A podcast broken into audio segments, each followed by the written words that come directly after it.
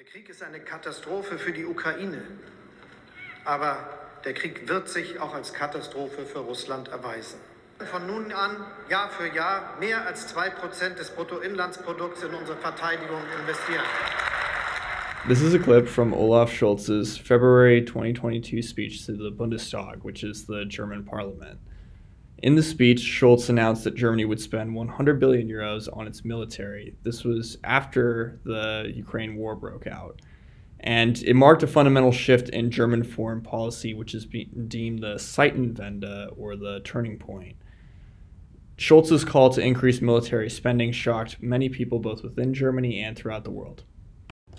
I'm Andrew, and I'm joined by Aria, Nate, Cormac. Today, we're going to discuss the Ukraine war's effects on Germany. A while back, we interviewed Dr. Arndt Michael on this topic. Dr. Michael is a professor of international relations at the University of Freiburg.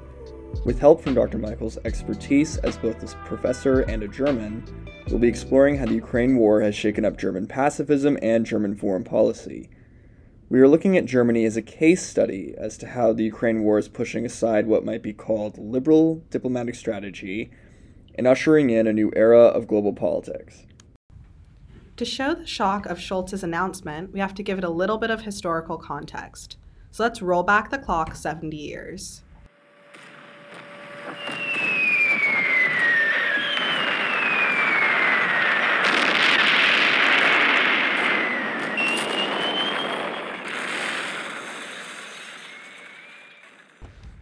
After the Second World War, much of the European continent was in ruins, and Germany was no exception. Berlin was rubble.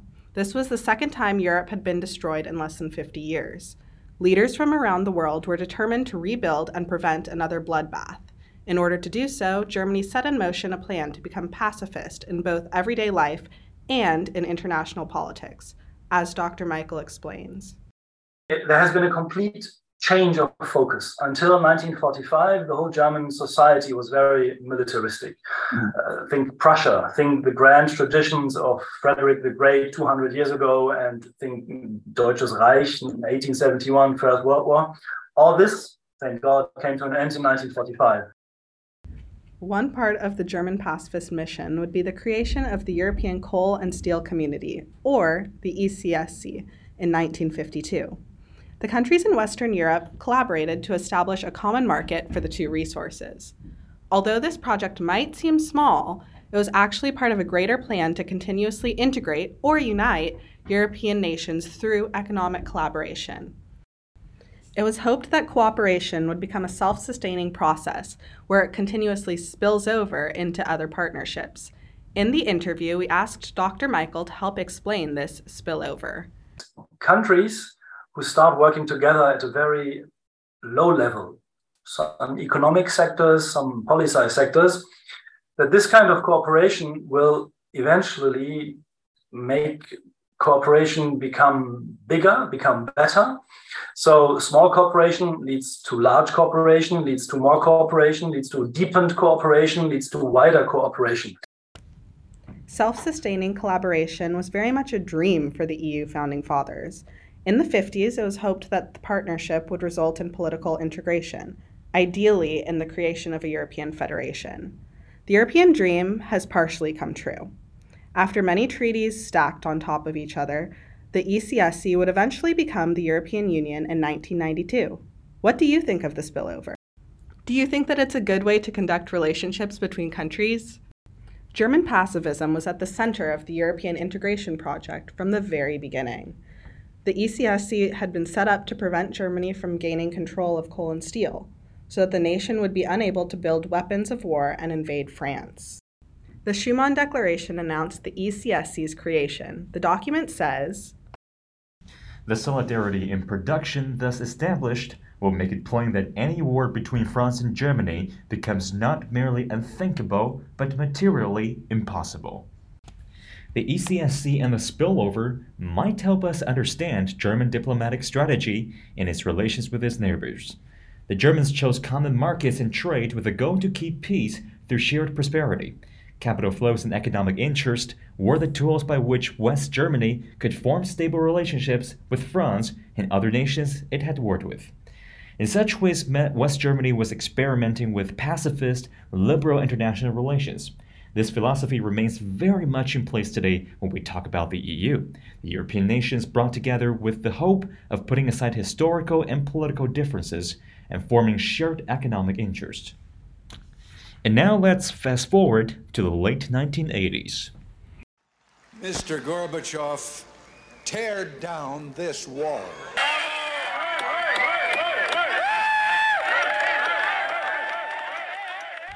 The fall of the Berlin Wall marked the beginning of the end of the Cold War and was a major moment in contemporary history. Francis Fukuyama wrote an essay that same year titled The End of History, which would later be expanded into a book. His main thesis was that liberal democracy had become the final form of government and that major war as we knew it had become obsolete. At the time, this thesis was actually somewhat controversial, and it still is today. In his book, Fukuyama wrote, quote, what we may be witnessing is not just the end of the Cold War or the passing of a particular period of post war history, but the end of history as such. That is, the endpoint of mankind's ideological evolution and the universalization of Western liberal democracy as the final form of human government. End quote. Fukuyama notes that there may be some wars that occur every now and again, but generally, the world would be peaceful and capitalist. Do you see his claims in the modern world? Maybe you do, maybe you don't. Either way, Fukuyama claimed that nations would conduct their relations with one another through economic tools, which he calls common marketization. Sound familiar? Fukuyama's vision of a peaceful world was generally considered a departure from the statecraft of the Cold War. At the same time, it confirmed the validity of West Germany's pacifist, liberal democratic experimentation. In fact, West Germany may be considered a testing case for what would become Fukuyama's theories. Dr. Michael agrees. Yeah, so that could be regarded as a confirmation. And of course, Germany was at the, if you will, analytical center of uh, political science because it was this state wedged between Poland, of course, being a satellite state to the Soviet Union, and then the European Union's western western states. So what happened in in, in Germany uh, was a uh, case in point, basically, for how a situation could develop in a very positive direction even after the Second World War. I mean, who had thought in 1945 that you would have a uh, flourishing democracy with people really saying democracy is the most important um, system in the world. So um, all in all, yeah, I think yeah, it was a confirmation. Germany was a testing case, and it showed it's possible. The fall of the Berlin Wall marked the victory for German pacifism and liberal international relations. Unified Germany seemed to be Fukuyama's biggest fans. They used economics and diplomacy to bargain in the international sphere from the 1990s until the present. Since 1990, politicians have tried to position Germany as a against civilian power in, in the frame of negotiating uh, negotiating tables, meeting at negotiating tables. Mm. No military, simply the Germans using their economic clout, you know, as an economic powerhouse, in order to push through a very pacific, uh, pacifist civilian agenda. Before the war broke out, Germany used its economic clout, diplomacy, and pacifism in its relationships with Russia. Some of our listeners might know that Germany is very reliant on Russian natural gas. In 2021, the Germans and Russians finished construction of Nord Stream 2. This is a new oil pipeline from Western Russia into northeastern Germany. Some of you may think that Nord Stream 2 was simply an economic project, but we would contend that it also had a diplomatic thread. The Medium wrote an article on Nord Stream and claimed, quote, hopefully increased interdependence and overlapping interests will help to shape a future of stability in Europe and continue the precious absence of another major war on the continent, end quote. Nord Stream's ambitions seem to run parallel to the reasoning of the ECSC and the spillover. It was hoped that economic interdependence between Russia and Germany would promote peace in Europe and ease the tensions that exist between East and West. As Putin began to place Russian troops on the border of Ukraine, the Scholz government went back to its playbook of diplomatic pacifist tools. In fact, the chancellor met with Putin several times to try to encourage him not to invade the country. Given a long history of successful pacifism and diplomacy for the German government, a major war on the European continent came as a shock. We would like to add that just days before Scholz got up before the Bundestag, He had responded to a Ukrainian request for weapons by sending helmets. The mayor of Kiev said, What's next? Pillows? Dr. Michael spoke about his experience watching the speech. I was sitting on my on my sofa in the living room, and of course, the day before, I was said uh, the chancellor is going to speak to the German um, German people tomorrow, which happened maybe like six or seven times in the last 60 years. And I was quite surprised when he, he coined or used this term. In Germany, we say Zeitenwende, and the English translation, I guess, is turning point.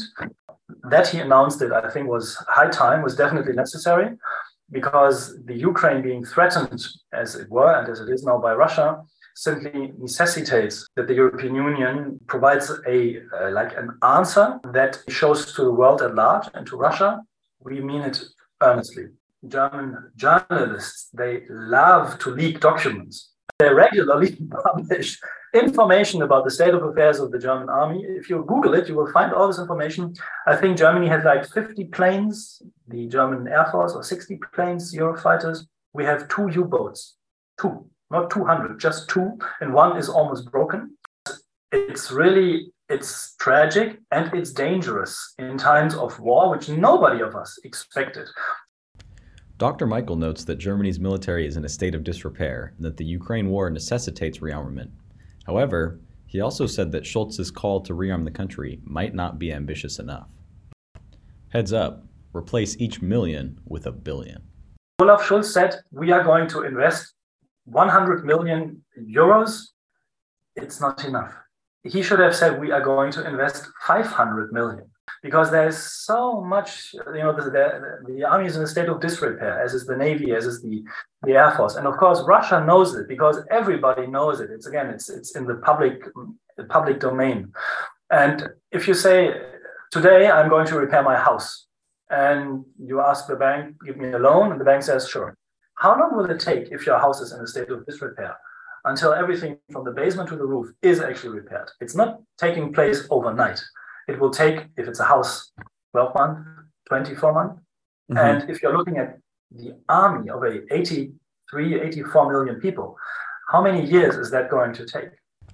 Germany's choice to rearm its military won't be finished quickly. So while the Ukraine war rages, the country sits in a very insecure position. Do you agree with Dr. Michael that Germany should be spending more? What's your reaction? As an example of insecurity, Dr. Michael noted that it may be a risky decision for Germany to send weapons to Ukraine due to its military's woeful state. The problem is, Germany has so few tanks of its own that, and this is like a like a scenario discussion taking place in, in the media now. Now, what happens if Putin really goes completely nuts and decides to attack the European Union, NATO, and Germany, and Germany has sent maybe 25 or 30% of its tanks to the Ukraine, to Ukraine, how can Germany still defend itself? We also had the chance to speak with Dr. Michael about some of Germany's gas struggles. He notes that the country is experiencing massive anxiety about the coming winter. People are anxious, people are afraid, families who have two or three children, you know, they're asking, how can I pay my utility bills in January or February? And, you know, my mother is 84 now, and she was like a, a child of the Second World War. She was um, seven when the Second World War ended. And the time from 1945 until 1950 was very dark times for German families. Not enough food to eat, no heating, no gas at the time. You know, you were still heating with uh, coal or with wood. And she remembers these very cold winters after the Second World War. She was like 8, 9, 10. And for her, it's like history repeating itself. To close, Germany is currently in a massive historical shift. It's rearming itself after 70 years of pacifism, and it's putting its old playbook of international relations on the back burner. Um, in addition, the Ukraine war makes Germany feel very insecure. Although it has plans to rearm, the country remains militarily weak at present. And citizens are concerned that Germany won't be able to defend itself if Putin strikes and are concerned about heating their homes this winter. Fukuyama dreamed of a peaceful international sphere of contracts and negotiations between countries. And for a while, he might have been right, at least in German high politics. However, once the Ukraine war broke out, history officially began in Germany and perhaps across the world.